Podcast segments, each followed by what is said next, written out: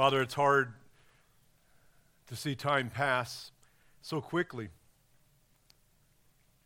and to have so many desires and dreams and ambitions that we want to accomplish and reach out to, and we always fall short. But it's great to know you, to have eternal life through your Son, Jesus Christ, and to realize that we have all of eternity to see those dreams and visions fulfilled in you. We have your word before us, Father. This is a precious book, been preserved for us through great effort, a lot of physical sacrifice, and even death. We ask you to help us not to take it for granted and not to just open it on Sunday morning. That if we really love you, as the song just said, that we would seek after you, desire to know you better and better, to appreciate you whether we are emotionally into the picture or physically um, feeling well, that we can focus on you and know that you never change. So thank you for this time. Open your word to us. Change us, Father. Make us more like your Son, I pray in Jesus' name. Amen. We're once again having the opportunity and the privilege to get into God's Word. Never, ever want to take that for granted my prayer, and as I talk to God over this week and every week, is that when you come to a sermon like this, you don't pre read it. How many read ahead of time? You're slipping. You're expecting me to do all the work? You're not going to remember. Thank you for being honest. It is critical that you're in the Word for yourself. Don't depend on me. And you better check me out. You're not only reading beforehand to get a basic idea what's there, you're reading afterward. And it is a treasure. Uh, what I'm finding as I interact with people is a lot of people don't mind going into the mine to seek out the gold. But when they find it, they want it to look like rings, necklaces, bracelets. You know, they just want it prepackaged because that's what America wants today. They don't want to have to take a hammer and, and beat on rocks and risk their lives and then to have to pull it out and extract it in a variety of methods. And so it concerns me as I get old and decrepit and see my um, sun setting in some ways um, that I'm not leaving behind some others that are spiritually able to mine for themselves. So you may have read this, the few of you that did, and realized, boy, this is kind of boring. And this is my whole point. The scriptures, you never open up the Bible anywhere and find it boring. If it's boring, you're being lazy. You're not checking it out. You're not taking time to really examine what it's saying and to meditate on it and to seek out what God is telling us to do with it. All scripture is given by inspiration of God and it's profitable. And so the passages of 1 Corinthians 12, 13, and 14 should be life changing. You should never, ever come to a service and walk away the same if you spend time in the Word of God. It's an impossibility. So if you're not even reading five minutes or three minutes of my message beforehand, it concerns me of what you're doing the rest of the week. And you think, well, it's just life's busy. It always will be. You're going to use up 24 hours a day no matter what you're doing. What's important to us is what we're going to spend time on. We're going to make time for. And so, enough of a lecture from Pastor Jack. But I'm serious. These days are not getting easier, they're getting worse. And if you're getting flabby spiritually, you're in big trouble. Real big trouble. And I go off on some stories I heard shared this week about people in China just for attending church, or worse yet, sharing their faith, are persecuted severely to the death. And uh, I am afraid we need some of that. And it's more and more what I'm asking God to do. Bring it to America. The church is flabby, and there's a lot of people in it that are phony. And so, as we look at this passage, he's trying to bring up some of this. We looked last week, the Holy Spirit has gifted the church. 1 Corinthians 12, verses 1 to 11. He's, given, he's gifted the church to exalt Jesus Christ, but also to edify believers. And so, these Corinthian believers are not lacking. Look back at chapter 1 I've mentioned this, but I didn't have you read it. Look at chapter 1. They're not lacking in any of the spiritual gifts. 1 Corinthians 1 6, jumping in the middle of it here. Even as the testimony concerning Christ was confirmed in you, so that you are not lacking in any gift, awaiting eagerly the revelation of our Lord Jesus Christ. You'd think, well, that can't be. This church is pathetic. This church is so carnal and childish and selfish. There's no way they have all the gifts. Well, that's what he says right there. See, we think the gifts are only bestowed on certain people of certain intellect or certain ability, or have earned it, or who have prayed for three hours, then God gives them the gift. That's not how it works. Look what he says here. As he describes this one body in verse 12, he says, For even as the body is one, and yet has many members, and all the members of the body, though there are many, are one body, so also is Christ. He goes in from the one Spirit who's put it together and given out these gifts to the one body that he creates. And he compares it in two ways here from the human body that has many members, many parts, many limbs, many organs. The, the breakdown of the human body, which one of them is not important?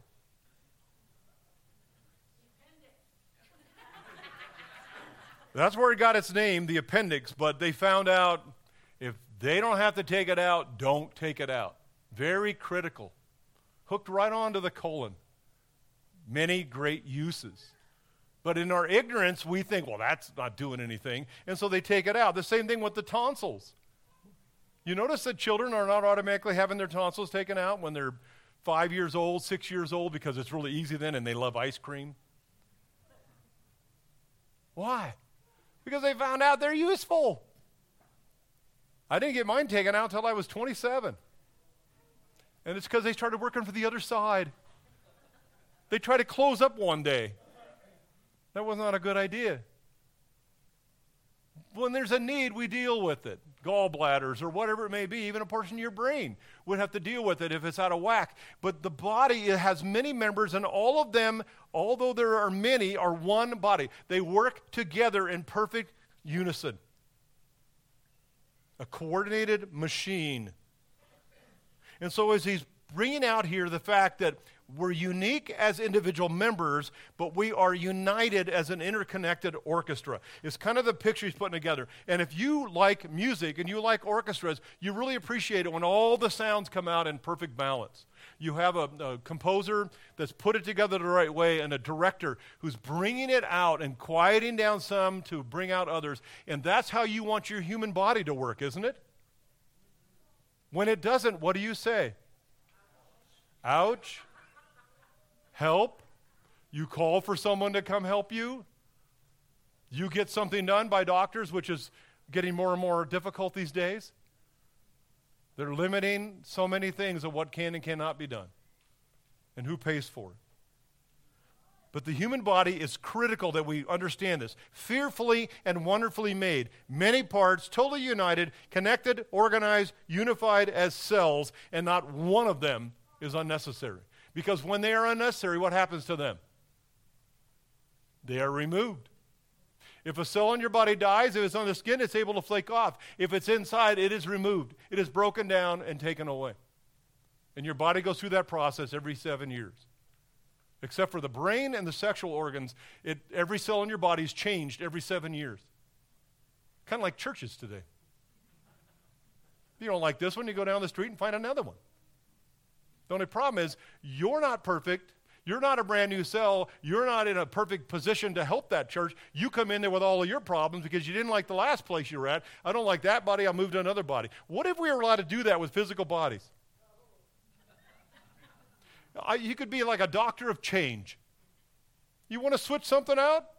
You, you go find a doctor who has all kinds of hair options for you. You know, you got women that hate straight hair. You got women that hate curly hair. You hate, some women hate no hair. Go to the doctor of change. He'll fix that for you. Somebody comes in with straight hair and the other one curly, they switch them out. How long do you think it'll take before they're back asking them to switch it back? Because, yes, yeah, seven years. because they'll realize that's not what the problem is. Your body has been designed by God. The Holy Spirit put it together, we saw last week, and it's, it's perfect. You should be able to look in the mirror and say, Thank you, God, for every last element of my body. my size, my looks, my limitations. God did that. But he's done the same thing in the, in the spiritual body, the body of Christ, and what he's trying to bring out here. It's just like it. In this way, making a comparison, the, is Christ, the Messiah, the anointed one, his church, his body. It's made up of believers, many members, spiritually united, connected, organized, unified as believers. That's what he's trying to bring up here. And we're, we're in the business of trying to change it out all the time. We're always trying to find something better instead of saying thank you for what he's made and appreciate it and watch how God is working. So he explains this a little bit when he gets down to verse 13, and he uses an interesting word that isn't found in most of your Bibles. There's supposed to be a kai, or often translated and, A-N-D, at the beginning of verse 13. Anybody have that in their Bible? It's in the Greek. They left it out. And it's actually emphatic here. It's opening verse 13 up, and it can be translated indeed as he carries off of verse 12, or in fact, for by one Spirit we're all baptized into one body. Whether Jews or Greeks, whether slaves or free, he says this is what's describing the body of Christ. And we were all made to drink of one Spirit. And everybody jumps all over that. And they think, well, here's, here's the final explanation here. All baptism is, if you put one word in your brain to explain baptism whenever you see it in the Bible is simply identification. Because you see it used figuratively and literally. This is not water baptism. That would be a, a literal use. But it's the same word. And the, the form of the word here means to immerse. So if you're immersing something physically, like in water, it's water baptism. And you're publicly testifying of what God has done to you on the inside by your public testimony. That's all it is. It doesn't save you, it doesn't change you, it, it's just a declaration. And I often illustrate it it's like a can of corn without a label. And so you, when you're baptized, put the label on the can of corn and you tell everybody, I'm corn. I'm a child of Christ. You don't become one because of it. You're simply declaring to them, I'm putting the label on so the whole world will know who I am. The same idea here is this is spiritual baptism. This is not, it has nothing to do with salvation or with water. It is simply describing the relationship where we have been placed into the body of Christ. We have been immersed into the body of Christ. Who does that? What to tell you here? For by one Spirit. See, if you'd read this ahead of time and spent a few minutes thinking about it, you would have seen that right off. The Spirit does that in the body. This is His role. How much do we have to do with it? This is a passive. You have nothing to do with it. You find churches that are made up of the whole idea of coming forward and being baptized in the Holy Spirit. And then they want you to speak in tongues to prove that. It has nothing to do with Scripture, it's only confusing people. It's given them a false idea of what God has done. The Holy Spirit baptizes passive everyone. He places them into the body of Christ. Jews and Greeks, slaves or free. Whether whatever your birth or nationality is, whatever your status socially, your class, it doesn't matter. The Holy Spirit takes them and unites them together into the body of Christ. But he uses two ideas here. We're all baptized into one body placed into that body, and we were all made to drink of one Spirit. The Holy Spirit comes into us. He baptizes us into the body of Christ. He comes and takes up residence in us as children of God. We are called the temple of the Holy Spirit. You heard that phrase? So we're to glorify God with our bodies? We have responsibility of what we do there. Those are the two things he's trying to bring out in verse 13. The example of, of the body of Christ is just like a human body, and he explains that. But then he goes into the explanation here. Identification takes place when we're all baptized. And literally, the word here, made to drink, is to irrigate. Sorry, so I had to put that on because that's what it's describing. But it, it's the idea of you irrigating or drinking or receiving, taking in something spiritually speaking, which is Christ. Now, I know that's just changed your life, and I can close in prayer, and, and you'll go out of here just like new, new creatures, just growing like crazy, right? What difference do these words make? What effort, what responsibility do I have to get myself into the body of Christ? None. What am I told to do as a, as a unsaved sinner? It's to simply believe on the Lord Jesus Christ, to place my faith in Him. I don't, when I'm doing that, I haven't run into any yet who say, oh, please, by the way, could you also place me into the body of Christ? I, I don't want to be a lone ranger. I don't want to be hiding out here all by myself. I don't want to be separated from everybody else. Could you do that? Where's the Bible even bring that up? That that's your responsibility. And yet, churches in droves are teaching this to people. Have you received the second blessing? That's not from Scripture. See, we think we can just maintain our position and kind of hide out and hold on because Christ is coming back and he'll, he'll free us up from all of this. We have a responsibility to make disciples.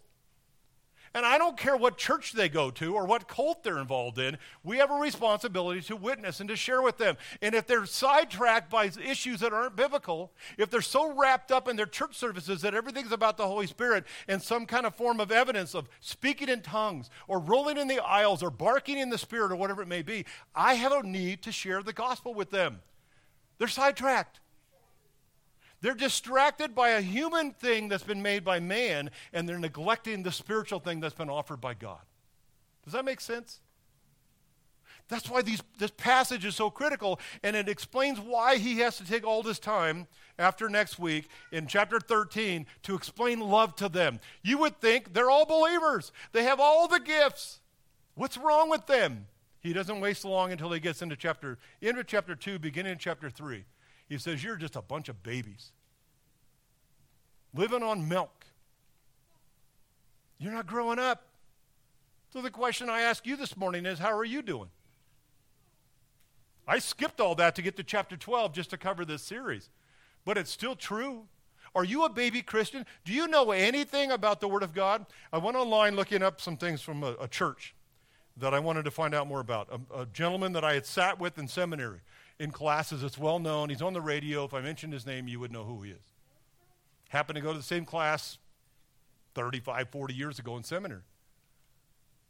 And somebody said something about him and his church, which is gigantic. And I went, okay. So I went looking it up. What's the first thing I always look for when I look up a church? Doctrinal statement. Couldn't find one. Looked, looked, looked. Nothing where they would take a stand. I talked to a friend of mine and I said, Man, this guy's almost coming across like Joel Osteen. And he says he is a disciple of Joel Osteen. I went, What? He went to the same seminary I went to. He heard all the same truths. What's going on? So I went on there and they had a question and answer section in this online thing, website that was gigantic. And I started going through some of the questions and I went, when they got to hard questions, whoever's answering, because it's not the main pastor, it's too big. They said, well, you have to, you'll have to talk to him about that. They wouldn't even give a stance on some things that people within their church are asking. They, they wouldn't stand. They wouldn't give them any direction scripturally. Why would you, why would you do that? Because your goal is build your church, not God's church. Make everybody come in comfortable. Don't pick on any particular um, doctrine aspects or whatever they want to do. Let make them all comfortable. Just come on in. In fact, it was so seeker friendly, I was shocked. They were inviting homosexuals, lesbians, others to come on in and check us out. Join our Bible studies. Be a part of us. You know what that does to a church?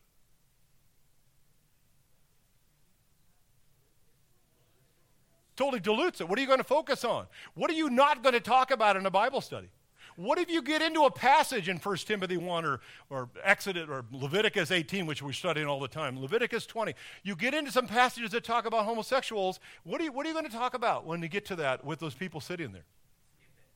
You might skip it, water it down, come up with excuses. And I've heard it from homosexuals as long as they're monogamous, God blesses the relationship. And I kind of went, What? No, no, God says it's an abomination to me. What difference does it matter if I'm monogamous or not? It's clear in Scripture. And so I come along, and if long as somebody needs the Lord, I'm not saying I come up there and start beating them with my 10 pound Bible. But neither do I invite him into to the, the flock. It's like, like sitting there with the shepherd and going, Come on, wolves, come on in. Oh, you bears over there, you guys, yeah, you need, you need to become a sheep too. Come on in. What happens to the sheep? At least diluted and possibly eaten. You can't do that with the Word of God. This is why God is so clear when He lays out Scripture. We don't like to read it because it doesn't say things that we're comfortable with. I don't like that, God. Could you make it go away? His answer is, Oh, I'm sorry. I didn't know it bothered you so much. Yeah, let's rewrite that. He's telling the truth. He is unchanging. He is holy. He is just. He, he does not water down anything. He cannot lie. All of God is fixed. And people want to come along and they want to manipulate God. They want him made out of clay rather than the rock. So they can change and manipulate and reshape or take parts away. And the danger here is God is making it really clear it's God who has set up the body. It's God who has given out the gifts. You don't seek the gifts, it's not your responsibility. It's God who is baptized into one body, all peoples, when they come to know Jesus Christ. And it's God who places his spirit into them. He causes them to be to drink of the spirit. That's pretty straightforward to me.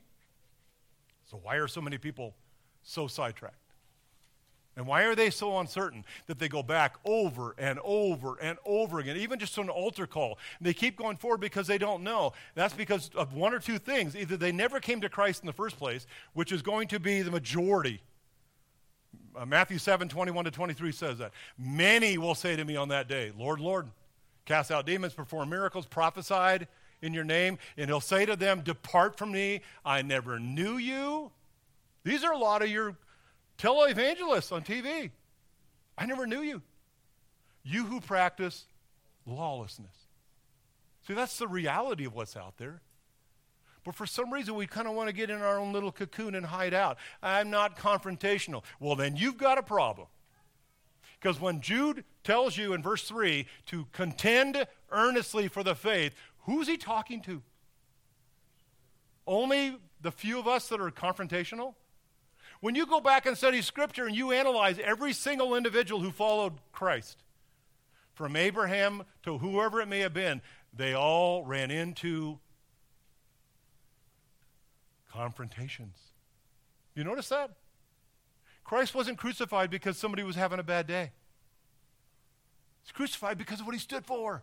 He told them the truth. He was honest with them. He loved them, and he revealed to them what was out there. The, the churches, many today, are wanting you to cover up that the, the river has a waterfall and it drops 500 feet down to the rocks. Oh, let's pretend that's not there. They'll feel much better until they go over. Then what?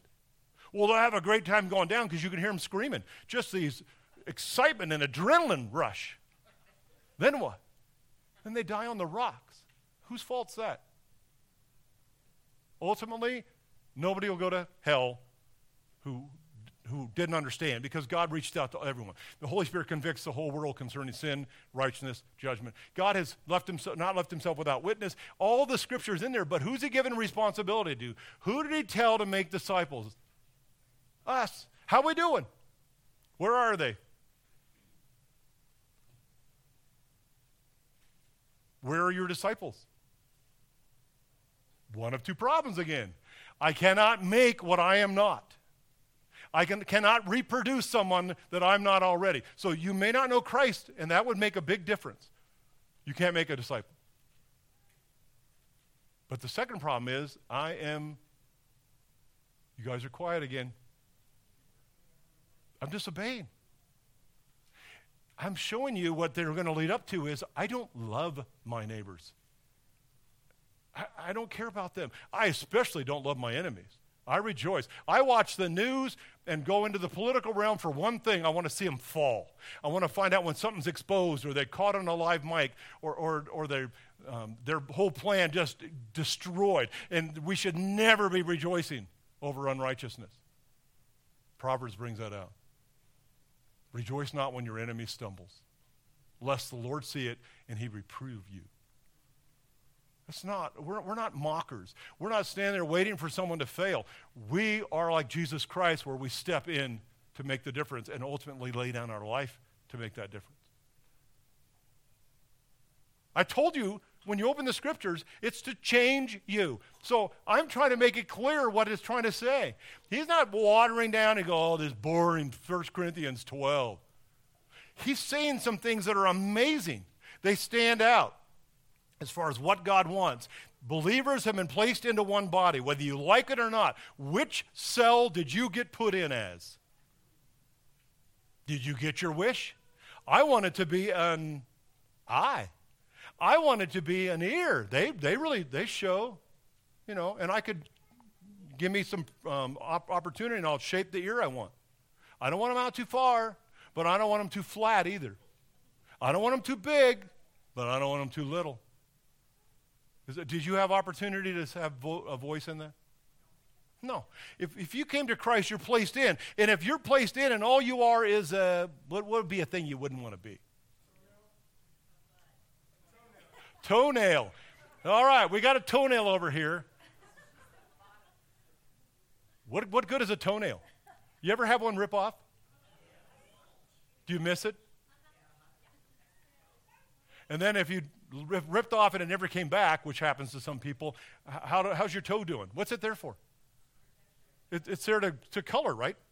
You, you put polish on it, you, you kind of trim it, and again, because you're trying to show off the toenail. See, they're, they're still good, John, but you can't wear shoes. But if I took something and went in internally, you notice the, no, the most vital parts of your body don't show. You can live without your eyes. You can live without your hearing. You can live without your taste. You can live without your touch. And you can live without your toenail. No, maybe. That would be more difficult. The, the, try living without your heart. Uh, try living without your kidney. Well, you could get rid of one of those. Let's say kidneys. Try to living without your liver.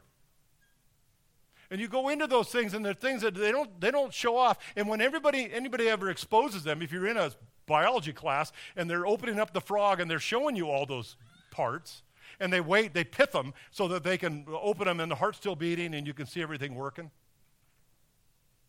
You liked that class, didn't you? Poor frog. This is what he's trying to get at here. We're a bunch of complainers. God, why'd you make me like this? Who do you think you are?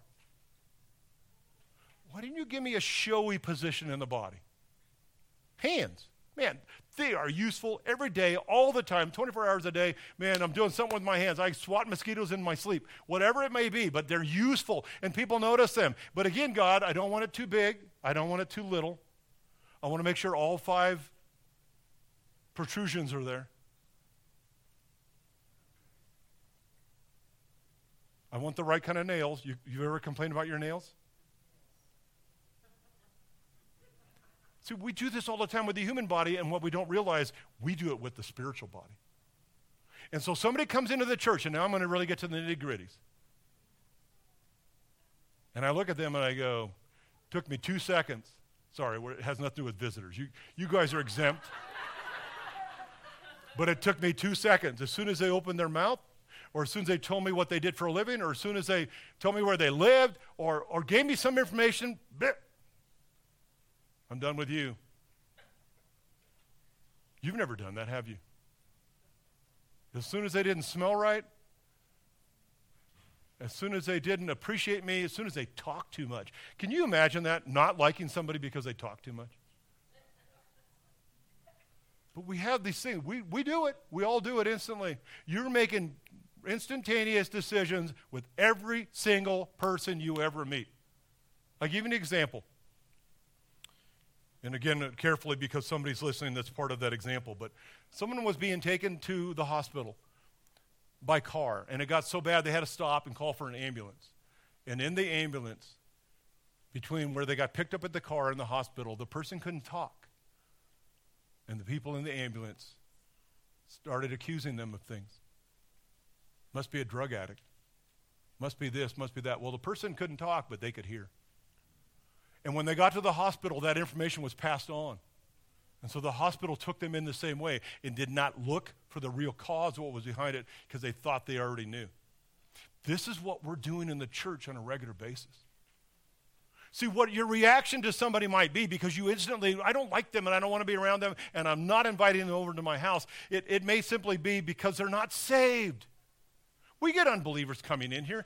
They think church is a place to be, or they bring their children in, or whatever it may be. And so they're part of it. They may not be saved. And so you're seeing their sinfulness. They're being real, they're being honest. And we should appreciate the fact of, of that truthfulness. As a pastor, I get lied to all the time. People want to be whatever they want to be, put on some image, some front. But we have a reaction to that. So the first thing I have to realize, maybe they don't know the Lord. Secondly, I want to find out more about them and get to know them. So what did Jesus do with tax gatherers and sinners? Cast them off?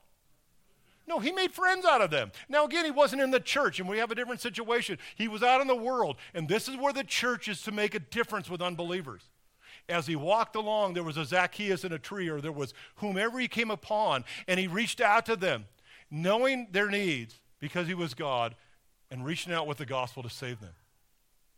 But when you pull that back into the church, you dilute what God wants done here. My responsibility as a pastor is to equip the saints to do the work of the ministry. We're going to get into chapter 14. If an unbeliever enters in chapter 14, he's going to either be convicted by the scriptures prophesying or he's going to think you're all messed up because you're all speaking in tongues. That's my paraphrase. So I have these decisions to make. And when I see somebody this week, and here's one of the changes you can make, and I'm instantly repulsed by something they're doing, how they act. They may just pick their nose in front of me. I was raised, thou shalt not. You always pick it in private. And then one of your kids will catch you picking your nose. And it's so humiliating. But we have these things that we react to with other people, whatever it may be. And I want to get on to 27 different topics here, and I can't. But, but he's trying to bring out the fact that it's the Holy Spirit that has taken a genuine believer, placed him into the body, and then the Holy Spirit takes up residence in the believer.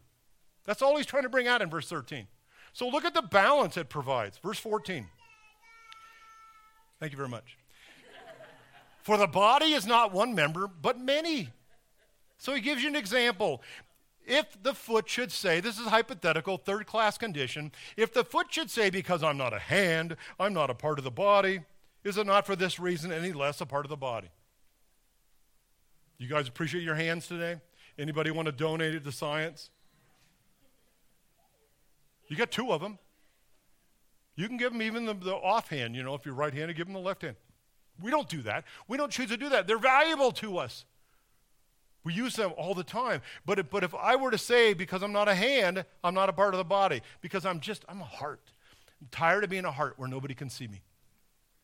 I'm tired of being a heart where they have the wrong diet and all they ever do is plug me up, make it harder and harder to beat.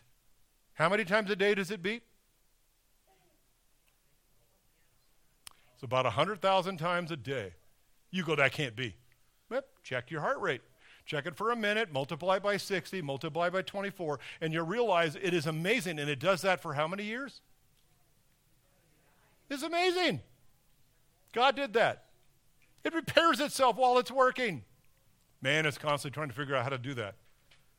And yet it's cursed, and you will die. And there's things about your body that are breaking down, breaking down, breaking down. That's God's blessing. So he didn't want us living forever in these cursed bodies. So he gave us an opportunity of how to have a new body through Jesus Christ. But, but here's the foot saying, I'm a nobody. I'm not a hand. And then he says, well, just in case you didn't get that, verse 16, another hypothetical. If the ear should say, because I'm not an eye, I'm not a part of the body. It is for this re- is it not for this reason any less part of the body? He, he's trying to bring out here the whole idea that you understand that the body is balanced, every part is significant. And he, and he, brings out there in verse 14, for the body is not one member, but many. This idea of significant number, a great multitude. They estimate approximately, give or take, depending upon on your diet you're on, but physically 100 trillion cells in a human body. 100 trillion. What did it start with? One. That's pretty amazing. You try building something with a plan where you start with one thing and the blueprints show you how to do 100 trillion of those. and how they change as they come out different way. That's the physical body. But the, the spiritual body is uncountable. That's what he's trying to bring out here. Uh, the, even as a body is one, it has many members. So he's bringing up, so also with Christ, he's trying to bring out the idea that it's uncountable. When you get to Revelation 7, and again, just to reflect, I, I have to get into Revelation whenever I can.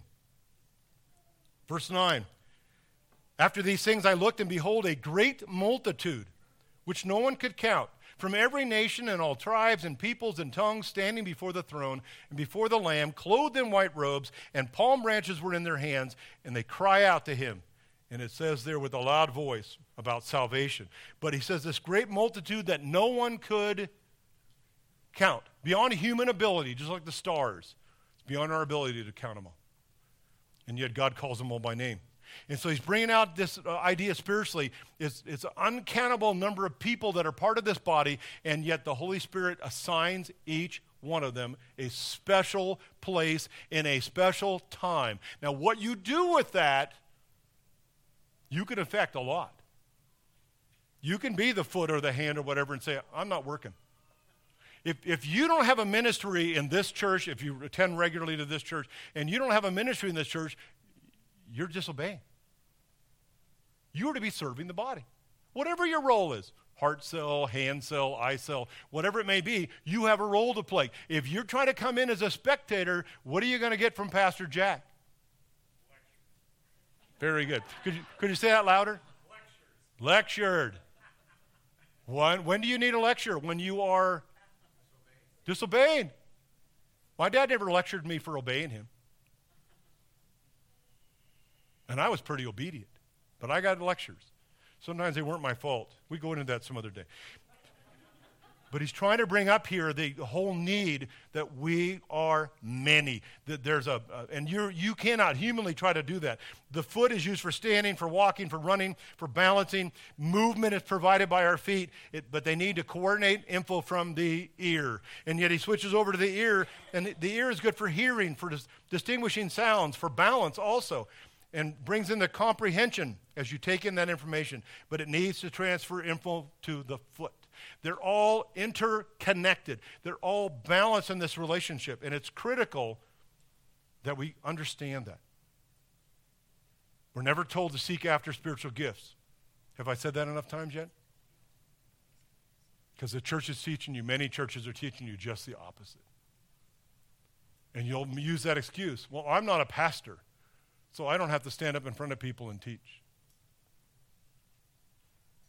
Okay, well, what are you? You have a role to play. This, this shut down 10% of the cells in your body right now, kind of at random.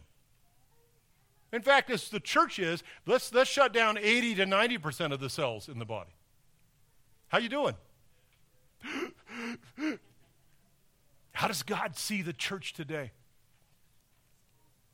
It's floundering, it's struggling because it isn't being what He's commanded to be and what He's provided for it to be, as the Holy Spirit did all of this. And so he gets down to verse 17 and he says, If the whole body were an eye, where would the hearing be? This reminds me of, um, what's his name? Mike Wazowski. And he wasn't even a whole eye, although they kind of made him look like one. He just had a big eye right on the front. But if you carefully look at it, which I did on the internet, he had arms and hands and feet and a mouth. But if the whole body were just an eye, can you imagine the eyeball? What, what would it do? How would it move? How would it communicate? It could see really good. If my eye was this big, man, would I have vision? What would I do with it? I'd have to find a company that makes contacts that big. But he says you wouldn't have the hearing, which is what he's contrasting. But if the whole were hearing, where would the sense of smell be? And you're trying to, you're starting to get the picture of what Paul is trying to communicate to the Corinthians. Quit elevating certain gifts and ignoring the others. It doesn't work that way. And then in the process, you start distorting them. This monstrosity of an eye, or the foolishness of a big ear that does nothing. It reminds me of what cancer is. You understand what, what cancer is? Malignant cancer. It can be one cell where it starts off. What's it trying to do? Take over, just like this. If it's a cell out of your eye, it says, I want the whole body to be an eye. And the whole body says, go for it. That would be exciting.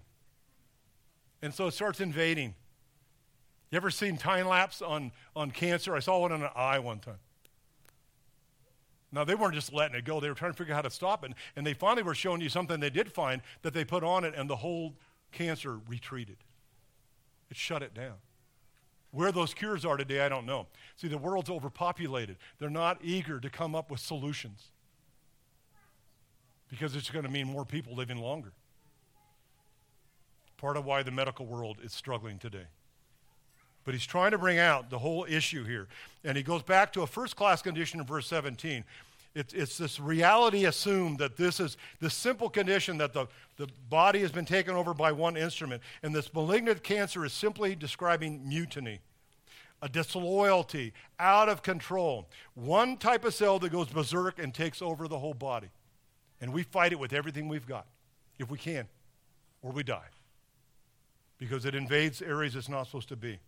So he gives out assignments in verse 18. God but now God has placed the members, each one of them. And the word now there is at the present time. He's describing the Corinthian church at that moment. And he says, God has placed, He has assigned or appointed, He has arranged the members, each one of them, every single last cell in the body, just as He desired, as He wished, as was His goal. This master plan makes the church work the best. No Lone Rangers, no spectators, no homeless. You get that picture there?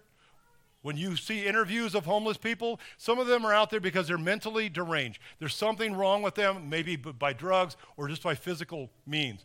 And they're out of control. You can't help them in normal means. But the majority out there, you can talk to them and they'll say, I'm out here because I have no one telling me anything to do. I am free I don't pay taxes. Nobody can tell me when to get up, when to go to bed, where to show up. I simply am master of my own destiny. Majority out there today. Then, because they live that way, it starts affecting them. It's not so easy to eat when you don't work.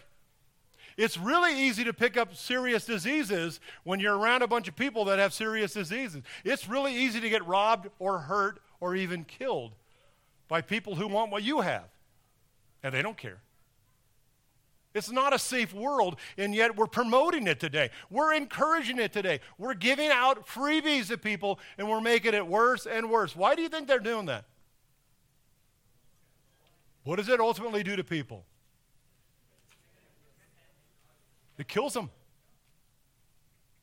it leads them into destruction.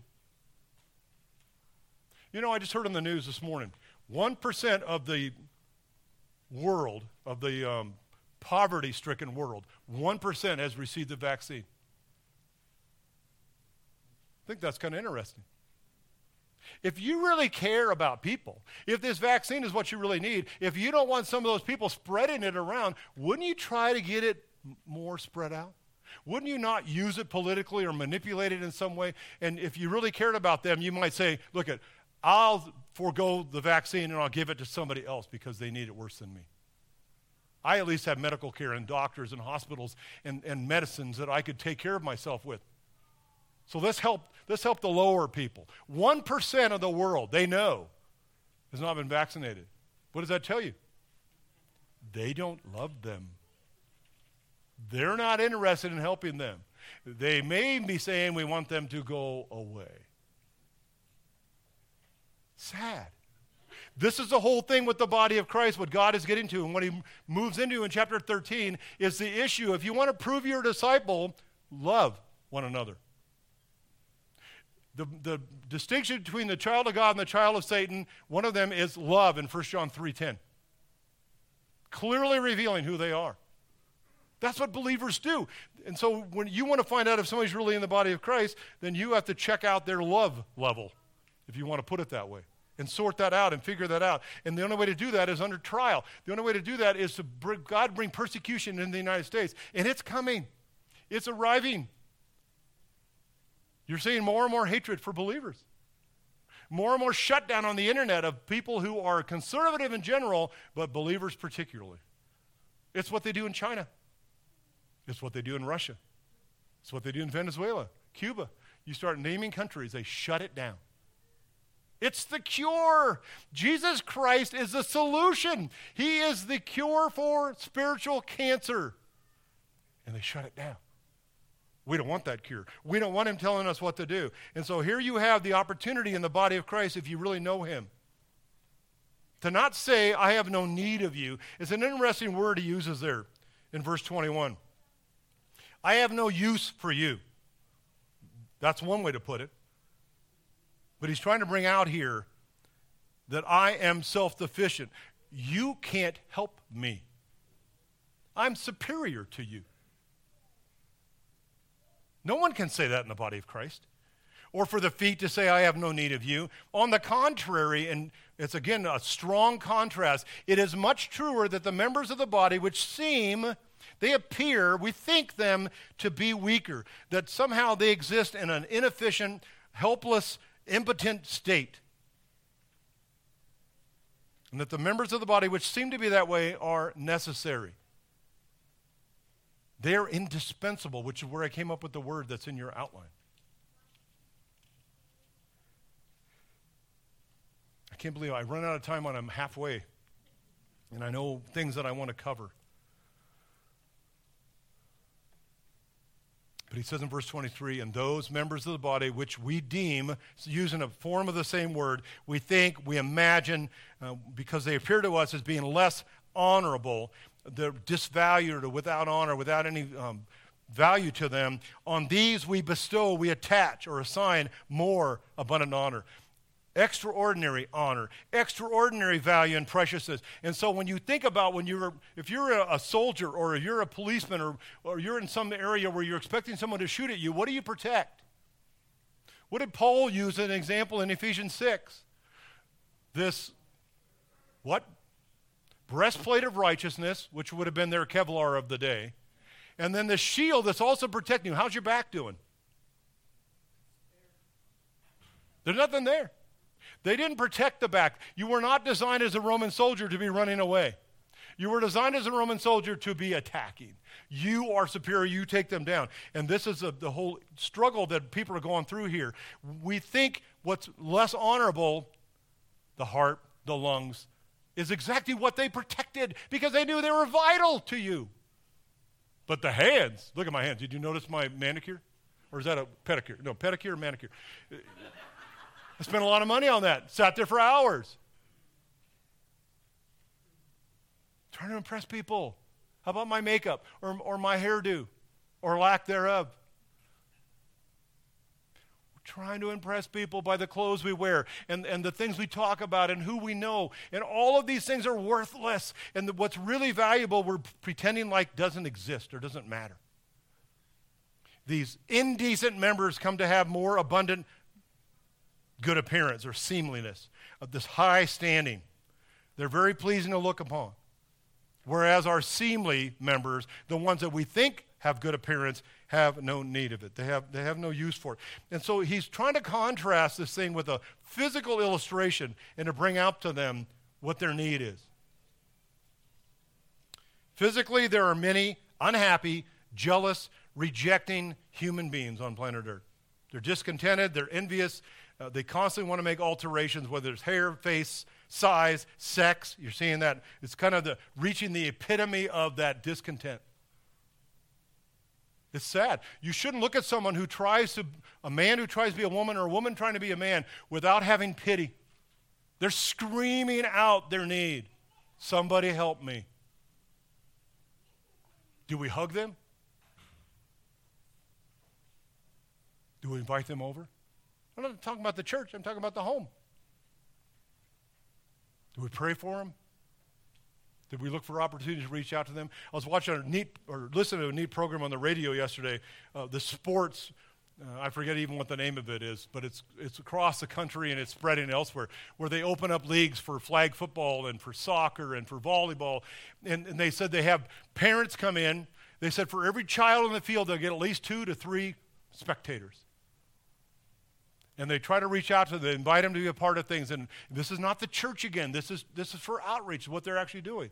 And they'll have parents and dads who will come along and, and they'll say, Well, I can't do anything. I'm not doing a devotional. I'm not going to coach. I'm not going to take an upfront role. But they watch and they get more involved with their kids and they're listening to them because they share truth with them. They share the gospel with them. And as they interact, this gentleman on the radio shared one story after another, after another, after another, where someone came to Christ. And they said, repeatedly said, I've never been in a group of people that care about you like this, that really love you. That's why the church is trying to bring them in. But you can't do that. You're watering down the church. You gather to be built up and to be edified. You scatter to share the gospel. And go scatter. I keep, you, you know me, I'm, I'm anti Jack. I'm against closed closets. I'm against food pantries. I'm against housing the homeless. I'm against all of that because that isn't what this building is for. This building isn't the church. You are. And the moment you start giving them handouts through an organization, what do they want? More. You will never satisfy that. I've given away clothes to people, but not in the name of Cascade Bible Church. I've given away money to people, usually not cash. But it's often with a long conversation, whether it's a tank of gas or, or it may be a bus ticket. I drove a guy into Bend one day sharing the gospel with him and got him on a bus, and there was, there was something else desperately wrong, but, and got him to Indiana or Iowa, somewhere back there to his mom. But I shared the gospel and presented what I could with them. That's what we're to be doing in our lives during the week. To say that we're not evangelistic as a church is, doesn't happen on Sundays. I have been accused many times, picked on for never giving an altar call. Why don't you share the gospel more often? Why don't you tell people? Because I don't expect the believers or non believers to be here. I'm not talking to non believers, I'm talking to you. But if I preach the word according to 1 Corinthians 14 and an unbeliever comes in, they will be convicted by that word. They know. The Holy Spirit's working on their heart. They know what their life's like and what's missing. They see the difference. But if they wander in here, they better see the love. Now, I'm going to really put you on the spot. I'm not going to ask for show of hands, but I want you to ask this. How many of you met our visitors today? How many walked up to them and introduced yourself, shook hands, and got to know them?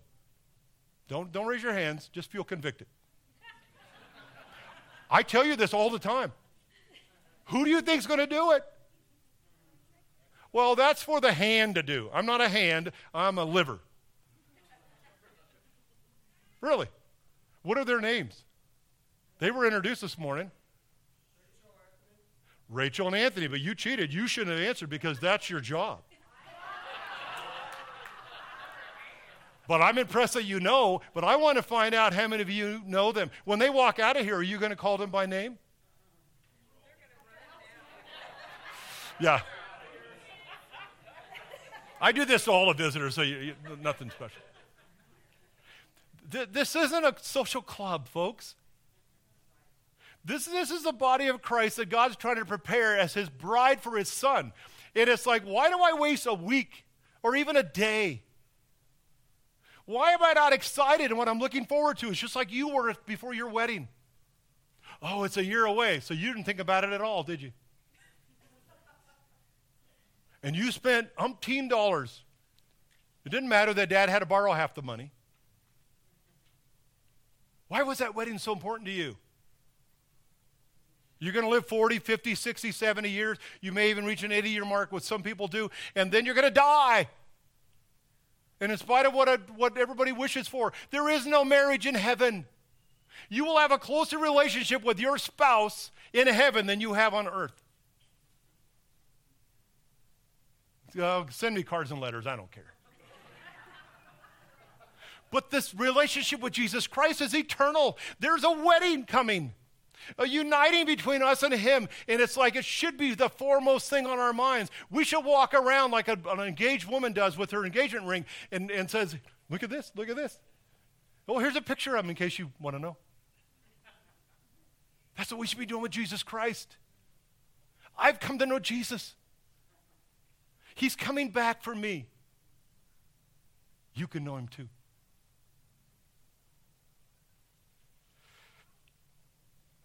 Where was I?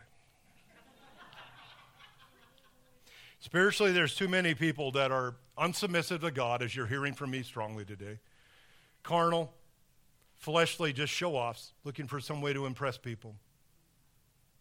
Unsubmissive because God made a mistake. Surely put me in the wrong place.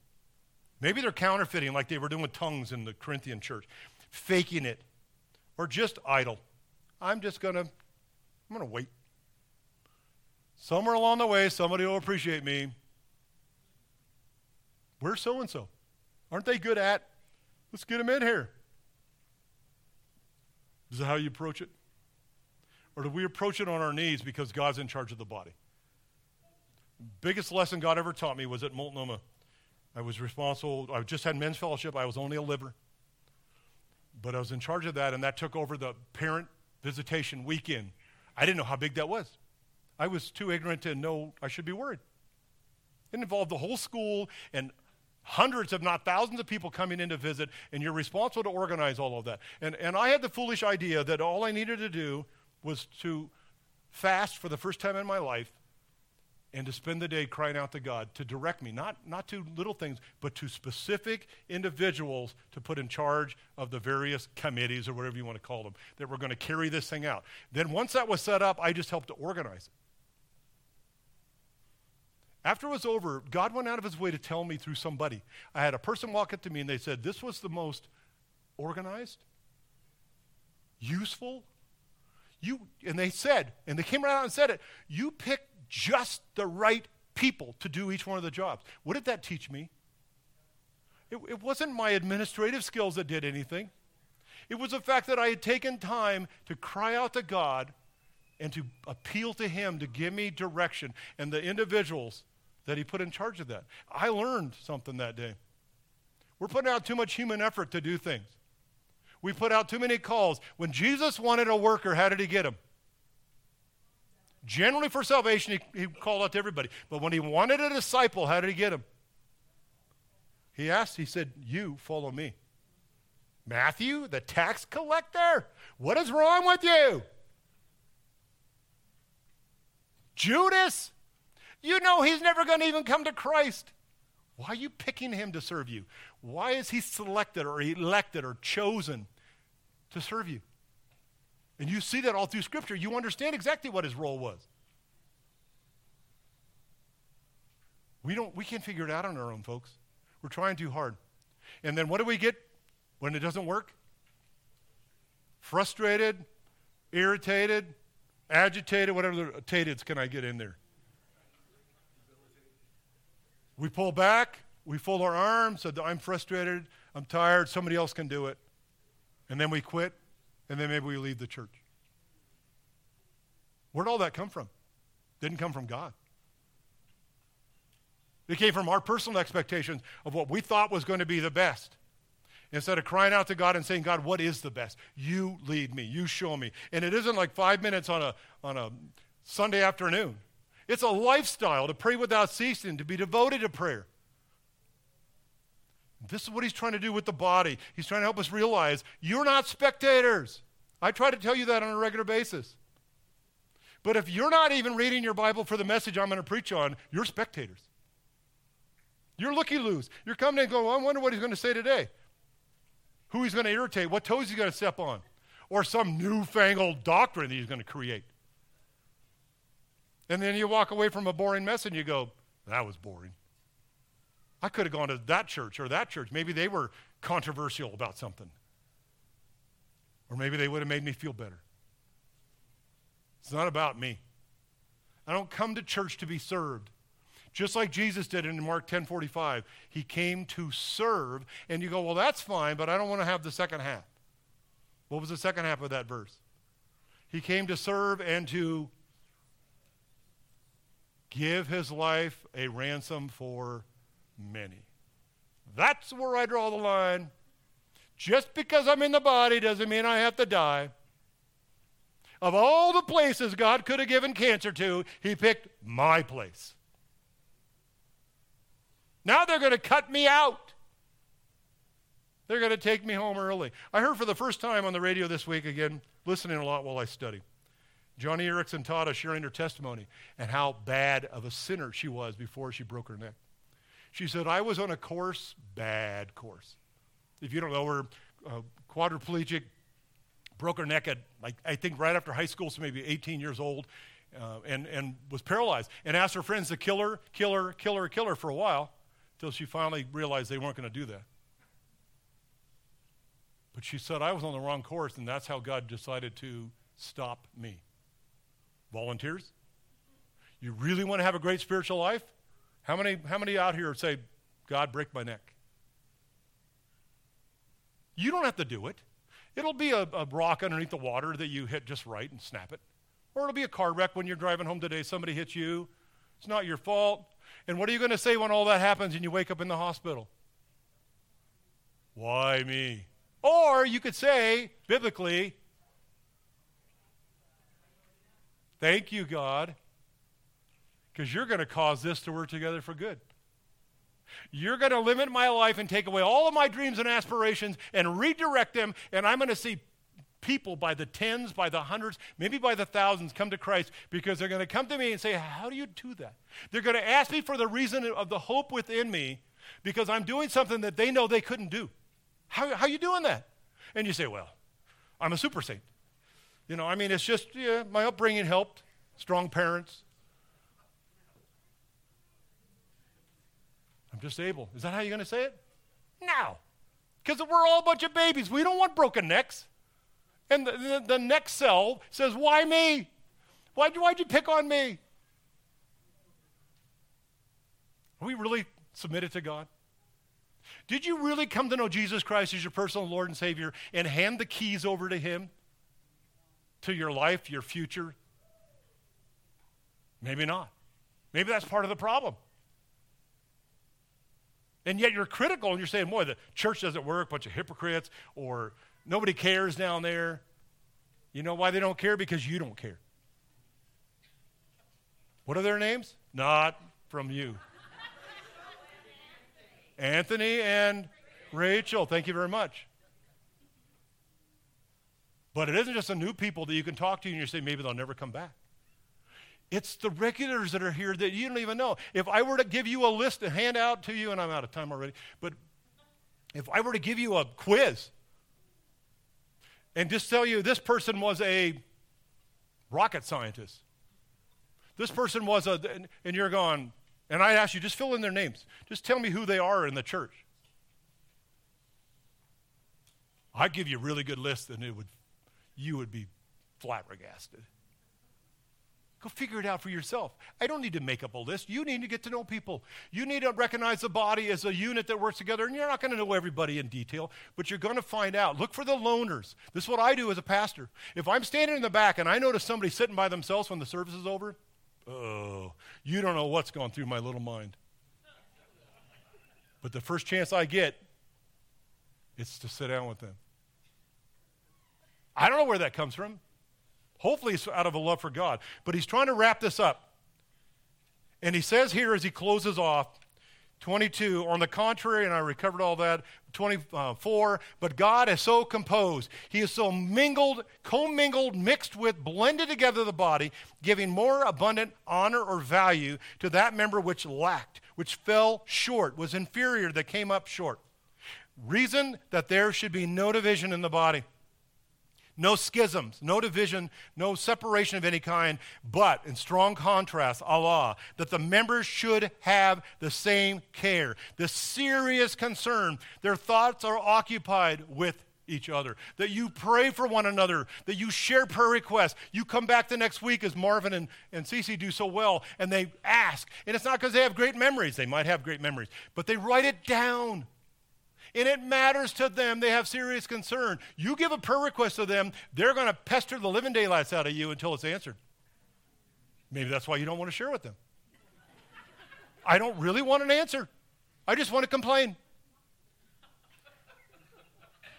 Sorry, I'm kind of off, off the beat here, but or on the beat. But he says, if and if one member suffers, whether one member suffers, all the members suffer with it. And if one member is honored, all the members rejoice with it. I skipped over most of my notes. A healthy body is responsive to the cells. I need a volunteer. Not really. I like to take a needle and have somebody walk up, and I'll hit one of your cells. Really sharp needle. Boop. You tell me what your body says.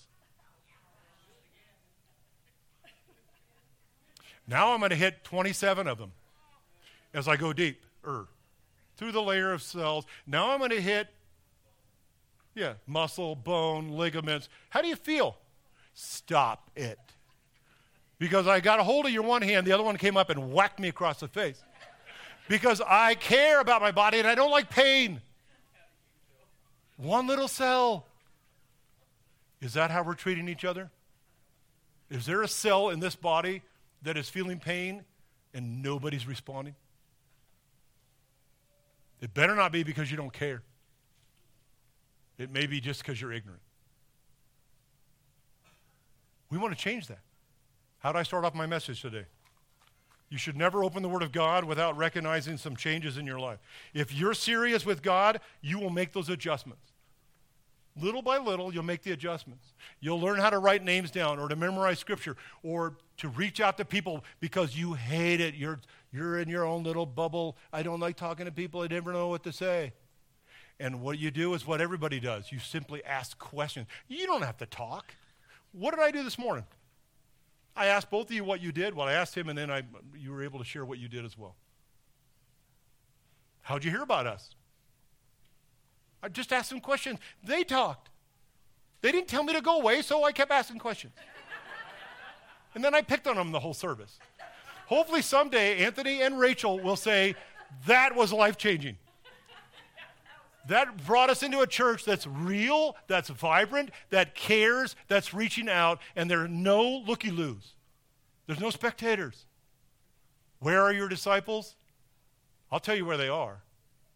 If you don't love the Lord your God with all your heart, soul, mind, and strength, you're not going to love your neighbor as yourself. That's the problem. Start with God. Start on your knees. Cry out to Him this week. Give Him at least five minutes. And then figure out who isn't here.